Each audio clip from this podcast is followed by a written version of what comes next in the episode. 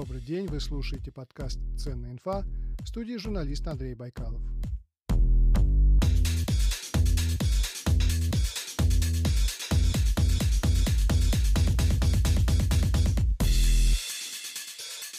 Хочу рассказать вам одну историю. Вот у меня на полках уже почти 15 лет хранятся старые журналы «Эксперт», «Профиль» и другие. Вроде бы надо выкинуть, с другой стороны жалко. И вот на днях я случайно открыл несколько номеров «Эксперта» за 2004 год и не смог оторваться. Дело в том, что в одном из номеров были напечатаны прогнозы развития интернета на ближайшие 20 лет. Своим мнением делились Юрий Мильнер, Аркадий Волож и другие отцы-основатели нашего интернета.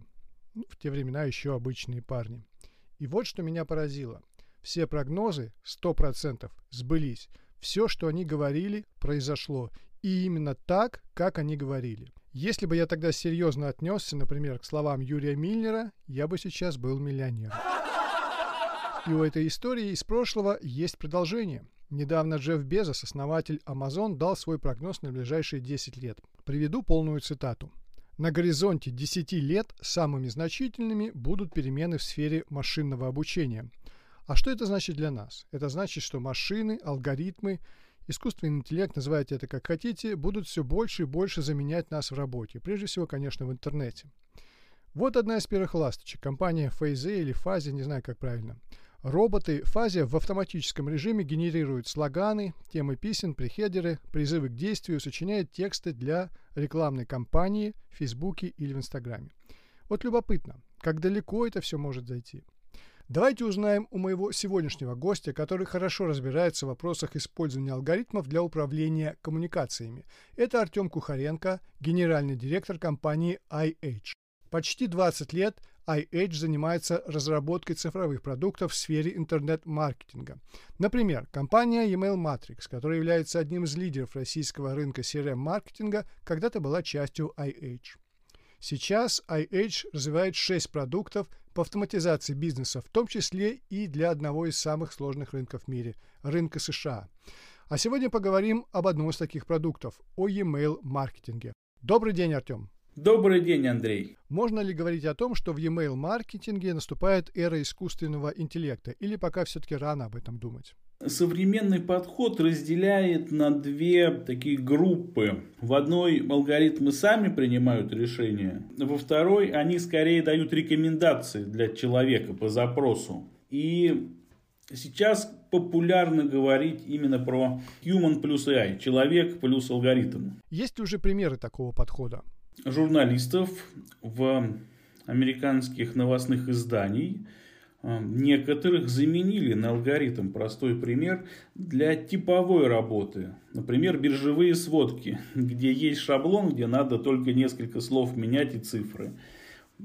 Прогноз погоды, новости спорта. Все, что там 400 символов, все это можно писать по шаблону. В e-mail-маркетинге также есть инструменты, которые могут некоторые просто, вот приведенная в фразе, например, программа создает 1000 вариантов заголовков для сообщений в различном эмоциональном контексте. И это вызывает всплеск интереса у тех, кто получают коммуникацию. Они больше открывают. Да, при этом через месяц такой эмоциональный подход приедается. И статистика приходит к прежним значениям, но на месяц это интерес, всплеск. Понятно, что отношения должны быть разнообразные, и в том числе добавить эмоции – хорошая идея. А вы не ощущаете, что e-mailы все-таки больше интересны старшему поколению, а миллениалам больше интересны Инстаграм, ТикТок, и это откладывает свой отпечаток на коммуникации? Так и есть. При этом мессенджеры определенно удобны для быстрых коммуникаций, через телефон, на ходу. Но надо понимать, шаблоны потребления меняются в процессе взросления. И как только миллениал идет на работу, там всегда и e-mail-коммуникация присутствует. И он начинает использовать, и это начинается, может быть, со студенчества. И после 30, все больше и больше. А мировая история, что старшее поколение активно e-mail использует, для них это электронное письмо, часть жизни, весточку получить. Ну да, а когда-то электронное письмо вообще казалось чудом. Вы сами сколько лет уже занимаетесь email-маркетингом? Все это тысячелетие, 20-й год. Звучит как вечность. Раз у вас такой огромный опыт, расскажите коротко о том, как развивался email-маркетинг последнюю 1000 лет. Какие вехи можно выделить? Сами e-mail-отношения стали более взрослыми, потому что стало гораздо сложнее попасть к потребителю в его почтовый ящик. Например, 10 лет назад объемные массовые рассылки на миллионов получателей действительно могли работать. Сейчас почтовые провайдеры очень строго следят за чистотой ящика пользователя, и стоит отметить, что, мне кажется, 2/3 рынка занял Google с Gmail. Что интересно, это произошло как раз за 15 лет, никто не думал, что так может быть там 15 лет назад. Сам email-маркетинг, сам его подход к нему стал также достаточно более взрослый, стал более массовым, вон такое правильное слово. Там 10 лет в России, например, назад относились к e-mail только как к спаму. Сейчас у всех компаний e-mail-маркетинг выстроен, мы получаем письма, да, это современному потребителю помогает. Вы слушаете подкаст «Ценная инфа». Давайте подробнее погружаться в тему алгоритмов. Какую информацию сейчас о нас собирают алгоритмы? Фамилию, имя, телефон, что еще? Поиск будет обязательно. Вся сайт-история будет обязательно. Коммуникации через e-mail каналы будет обязательно. То есть мы знаем, где он реагировал, в каком канале. Любое обращение в клиентский сервис также там отражается. История покупок. И обязательно строится прогноз жизненной ценности. То есть, сколько компания считает в будущем с этого человека заработать. Хорошо. И вот эта информация стекается в одну базу данных, где собирается мой цифровой портрет, мой цифровой профиль. В чем его важность? Почему в e-mail-маркетинге будущего на первый план выходит цифровой профиль, а не что-то еще? Именно из-за мультиканального, многоканального мира коммуникаций цифровых, что слишком много каналов, и все надо собирать. Каждому каналу надо правильно понимать, что это за человек и что происходит в других каналах. Идея нормировать коммуникации, что надо выстроить, не перегрузить человека, вот что важно. Надо в момент критического решения быть рядом во всех каналах. Все остальное время надо сопровождать. Активность надоедает. И поэтому профиль именно хранения информации. Вторая часть, что прогнозирование поведения. Нам опять все данные требуются в едином хранении. И выбор лучшего предложения. Когда мы знаем прогноз, какое следующее предложение мы хотим дать пользователю, у нас уже несколько каналов, 5 есть, мы их можем по очереди использовать, доставить нашу коммуникацию. Понятно. Как сейчас e-mail-маркетолог работает с собранной информацией о человеке? И как помогает ему алгоритмы, если помогает вообще? Сейчас лучший способ для такого человеческого решения называется цепочки, workflows, что в процессе жизненного цикла человека собираются цепочка событий, да, нет, или даты. Ну, например, для e-commerce это порядка 50 различных шаблонов, которые могут связаны быть с корзиной, с праздниками, с поздравлениями, с распродажей. 50 идей. И человек собирает в зависимости от того, что происходит. Хороший пример Booking, например, да, он пришлет 7 писем, там, спасибо за бронирование, ваше бронирование, вам подтвердили бронирование, как прошла ваша поездка, поставьте оценку, через неделю, там, если у вас последний день оставить оценку, это все связано вот с событием. Прошло событие, эвент запустился, цепочка сработала. Вот человек ее настроил. Но цепочек таких может быть много, да, в какой-то момент это эволюционирует, это на все надо настраивать такие цепочки, их может быть там сотни там, в какой-то момент. И софт вот для маркетинга становится объемнее и сложнее. Там это какой-то аналитический комбайн, где есть вот эти все каналы. Среднее время интеграции Вот если надо подключить там 5 каналов, там мобильные приложения, и сайты, e-mail, и пуши, и смс, год. Вот компании надо внутри все это подсоединить, чтобы начать собирать.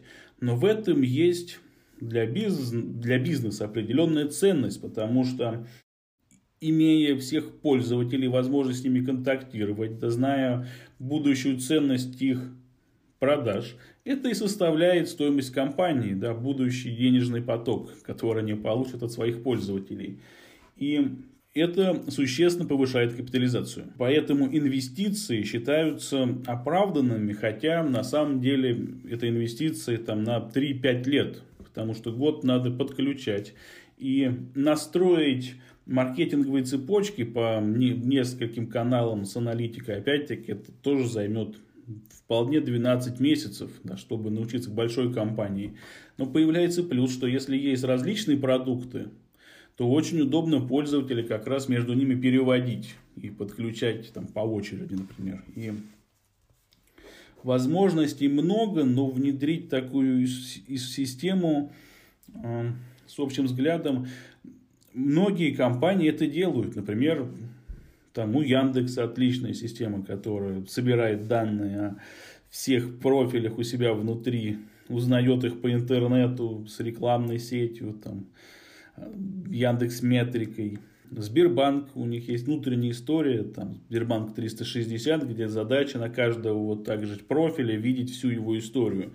Но пока что она выдает, она может вам выдать в мобильном банке сообщение, там, вам одобрен кредит, там, например, на какую сумму, но по сути это некоторые персональные предложения в том числе. Просто применение пока выглядит топорно отчасти. Топорное, в смысле топорно, то есть грубо, не получается сделать красиво? Не смарт-маркетинг еще, да, пока еще такой более первобытный, что ли, да. Если работает, возьми кредит, зачем делать сложнее? Я понимаю, так и требуется, это бизнес-подход. Люди готовы на такое кликать, так и надо делать.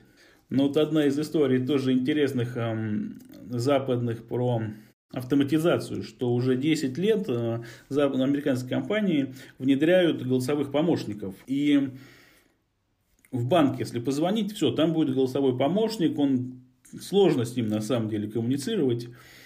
И опросы банков, что пользователи хотят в клиентском сервисе улучшить, 57% ответило, что уберите, верните людей, мы хотим общаться с людьми. И пользователи по-прежнему хотят ощущать человека, да, на другой стороне телефона или экрана, или сайта. Вы слушаете подкаст «Ценная инфа». Хочется верить, что банковские подобные им боты однажды исчезнут, как исчезли в свое время пейджеры. Человек должен общаться с человеком, а бот с ботом. Это же логично. Бот стиральной машины заказывает порошок у бота-продавца стирального порошка, а бот-доставщик потом его привозит, без участия человека. Вот нормальный сценарий. Вот так должны работать алгоритмы и различные боты. К сожалению, это не так. Но давайте вернемся к теме. И в завершение программы поговорим о ключевых преимуществах алгоритма ассоциированного подхода к email-маркетингу. Ключевые преимущества. Почему алгоритмы помогают маркетологу? И почему маркетолог более эффективен?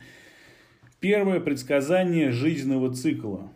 Прогноз, как его поведение в некоторой, может быть, воронке, или прогноз на будущее, в том числе по поведению, например. И ценностная оценка, сколько мы получим с клиента за время его жизни с нами. Сколько будет время жизни, это часть прогноза, да, это аналитический подход. Что нам это дает? Мы можем понять, сколько мы готовы тратить на привлечение нового клиента. Для нас это самое ценное, потому что маркетинг – это как некоторая машинка, фабрика. Да, мы должны привлекать, мы покупать новых пользователей, зная, что мы с них заработаем. И это позволяет увеличить бюджет на привлечение новых клиентов. Да, для бизнеса это всегда ценно. Второе — подбор контента. Контент может включать в себя как статьи или текстовые кусочки, или продукты, или любой каталог, классификатор, все, что можно как-то структурировать, мы можем понять, как это лучше предложить. Кроме этого, контент соединяется в шаблон, который также становится динамическим. Например, некоторые пользователи склонны кликать, какие-то открывают, но не кликают. Первым надо сразу большую кнопку, чтобы они сразу попали куда хотели, и кликрейт на такой группе может быть 70% достигать. А те, кто постоянно открывают, им стоит давать все содержание в письме. Например, пусть лучше читают, открыли любое время на любом экране с нами, наша задача. И сейчас уже практически в каждой e-mail программе есть возможность вставлять рекомендательные блоки. Можно идти дальше, понимать, что все письмо становится динамическим. Задача алгоритма – строить, опять-таки, рекомендующую эту, часто нейросети применяются для этого. Какой лучший следующий контент или лучшее следующее предложение, может быть, по тем или иным атрибутам. И что третье действительно важно – правильное время, правильная частота коммуникаций. Какой пример? Мы хотим попасть во время, лучшее время, на основе внутреннего даже исследования, когда что может оказаться опять-таки логичным и естественным, но лучшее время для коммуникации, когда человек в своем почтовом ящике. То есть, как только он открыл любое сообщение, мы знаем, он в почтовом ящике. Второе сообщение называется Open Trigger. Он всегда высокоэффективный. Другое дело, надо дать какое-то интересное предложение. Тут уже креатив важен. Да? Почему второе сообщение пришло? Заинтересовать надо.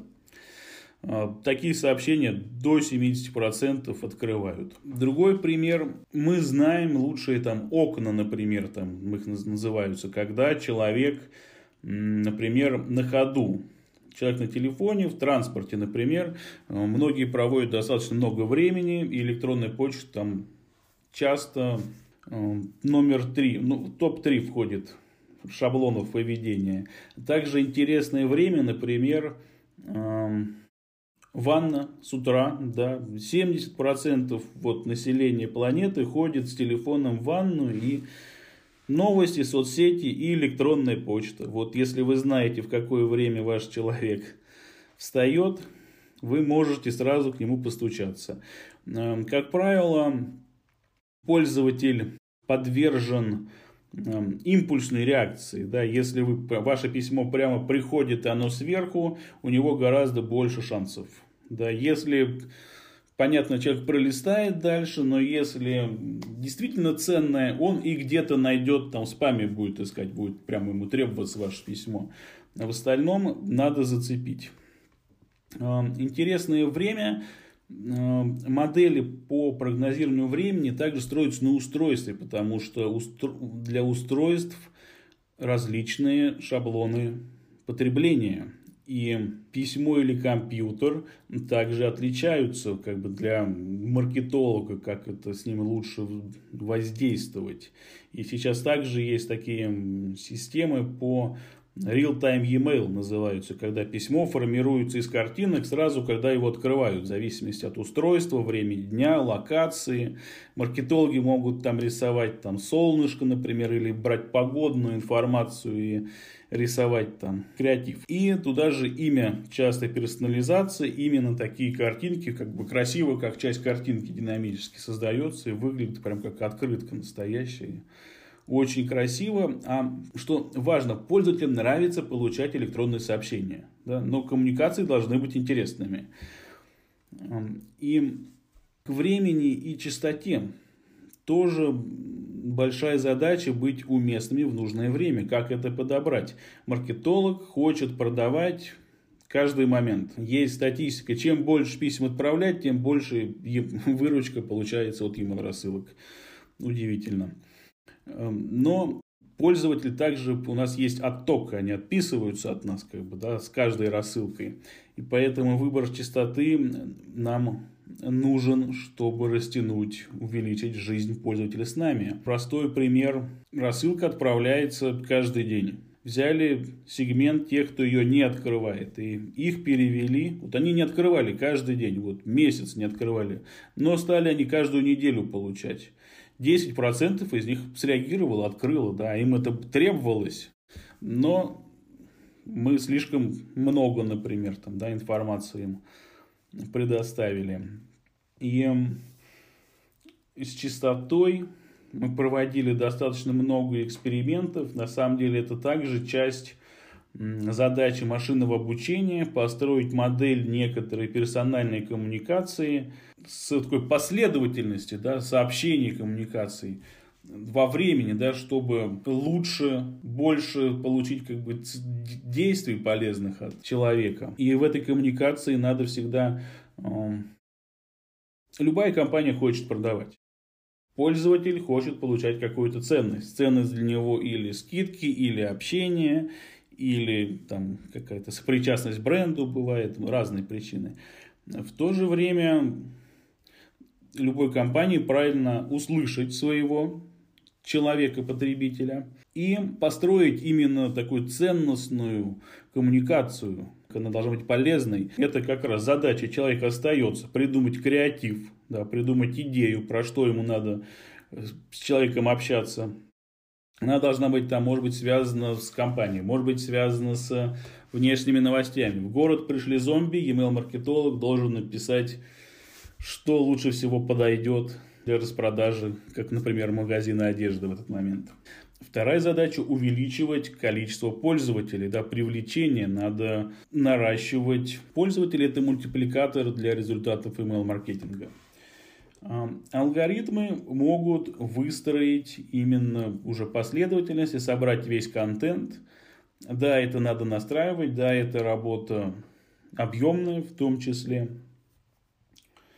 Но результаты всегда довольные потребители, большая стоимость компании, и маркетолог потирает руки, что все хорошо, работу сделал. Спасибо, Артем. Хорошая точка в сегодняшней беседе. Я напомню, сегодня в гостях у «Ценной инфы» был генеральный директор iAGE Артём Кухаренко. Артём, благодарю вас и всего доброго. Спасибо, до свидания, до новых встреч в эфире. Друзья, вот и все на сегодня. Не забывайте подписываться на подкаст. Мы выходим на всех основных подкаст-площадках. Отдельно прошу зайти на Apple Podcast и оставить там свою оценку.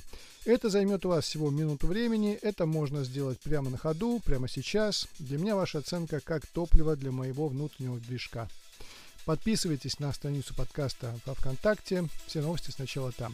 В студии был Андрей Байкалов. Будьте здоровы, берегите себя и до встречи на просторах интернета.